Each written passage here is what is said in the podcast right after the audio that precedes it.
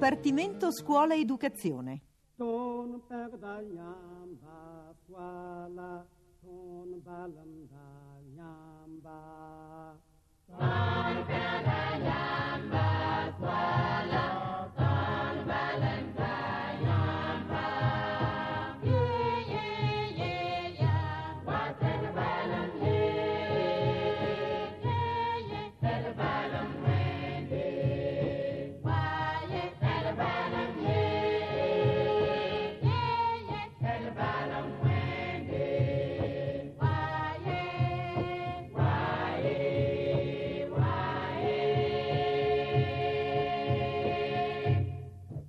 Papaia, Fiabe dell'Africa nera, di Anna Maria Gallone.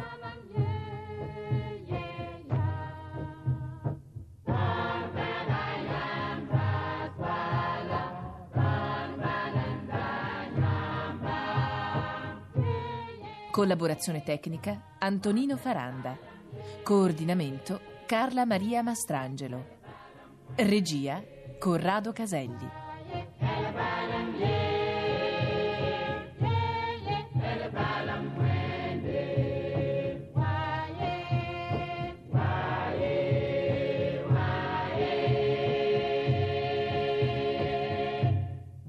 Il cane amico dell'uomo.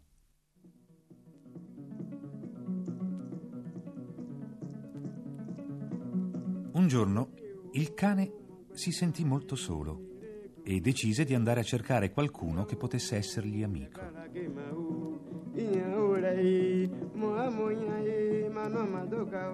Cominciò ad avvicinarsi ai vari animali che pensava fossero i più coraggiosi e fidati. Però, quando tentava di offrire la sua amicizia, dalla sua bocca uscivano dei latrati tanto forti che faceva fuggire tutti quanti.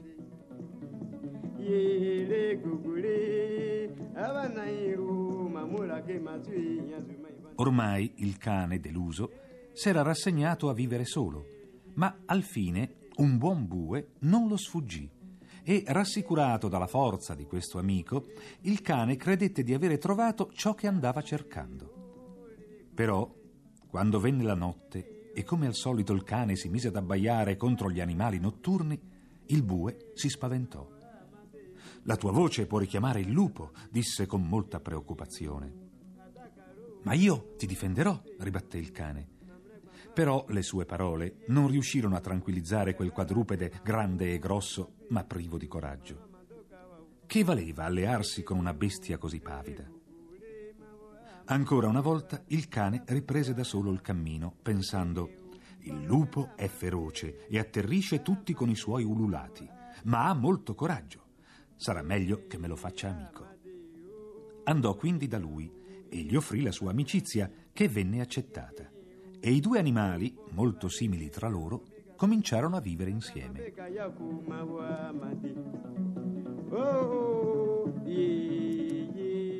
Tutto andò bene, finché un giorno non si presentò con un potente ruggito il leone.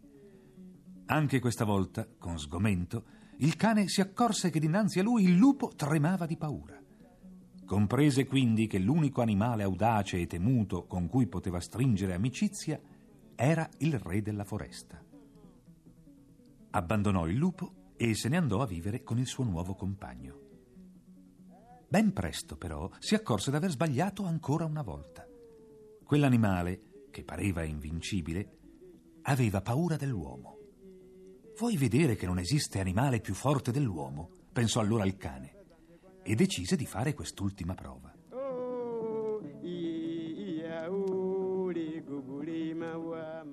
Si diresse verso il villaggio e s'avvicinò a una capanna dove viveva un cacciatore con la sua famiglia. Al calare della notte, una iena tentò di avvicinarsi alla capanna. Allora il cane cominciò come al solito ad abbaiare. Poi, preoccupato, pensò: «Ora anche l'uomo mi caccerà». Invece, richiamato dai latrati, il cacciatore uscì all'aperto e, vedendo la iena che fuggiva, disse soddisfatto: «Hai fatto proprio un buon lavoro. Entra a mangiare, te lo sei meritato». E così il cane capì d'aver fatto una scelta giusta e d'aver trovato con chi vivere. Da allora, giustamente, si dice che il cane è il più fedele amico dell'uomo.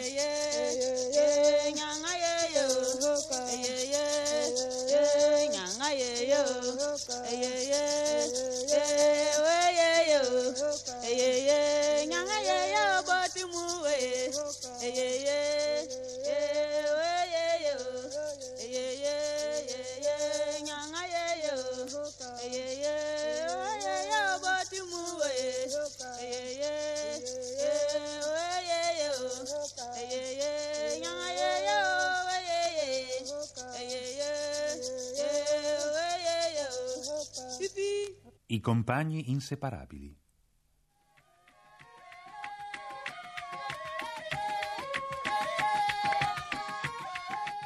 Molti anni or sono, l'uomo chiamò l'ombra, il sole, il vento, la notte e la pioggia e propose loro di lavorare per lui. Essi accettarono di buon grado e si posero all'opera con grande entusiasmo. Purtroppo, dopo aver faticato per molto tempo, si resero conto che il loro datore di lavoro non aveva nessuna intenzione di pagarli. Decisero quindi di andare uno alla volta a esigere il giusto compenso.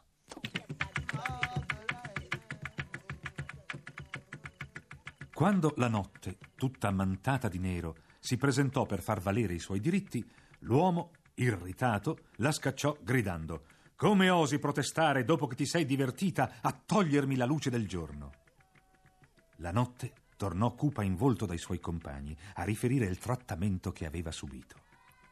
Allora il vento disse, sibilando per la rabbia: «Se ha osato scacciare te, io non permetterò che mi maltratti», e si lanciò verso la casa del padrone ingrato. Senza però minimamente preoccuparsi del suo aspetto minaccioso, l'uomo gridò: «Vattene immediatamente! Non ti è bastato accecarmi mandandomi la polvere e la sabbia negli occhi?» Anche il vento dovette riferire ai suoi compagni che il suo tentativo era stato inutile.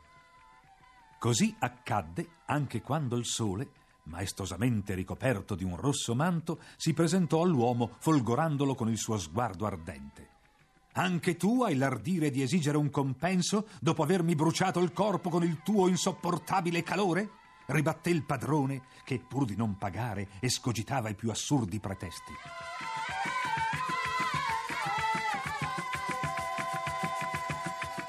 Rimanevano ormai solamente la pioggia e l'ombra. La prima che piangeva lacrime di delusione, la seconda invece intenzionata a non lasciarsi umiliare dall'uomo. Infatti, quando i suoi compagni la invitarono a convincere quel datore di lavoro così spietato, essa rispose: «Cedo volentieri la precedenza a mia sorella, la pioggia, perché spero che le sue lacrime possano intenerire quel cuore arido». Lusingata, la pioggia si mise in cammino, lasciando dietro di sé una lunga scia d'acqua, e giunta alla presenza dell'uomo mormorò: «Non ti commuove il mio pianto? Ti supplico di dare a me e ai miei compagni il compenso che ci spetta». «Ah, questa è bella! Così dovrei anche pagarti per avermi inzuppato talmente che le mie povere ossa scricchiolano ad ogni passo», gridò l'uomo esasperato. E se non si fosse data una rapida fuga, la povera pioggia avrebbe corso un ben grave pericolo.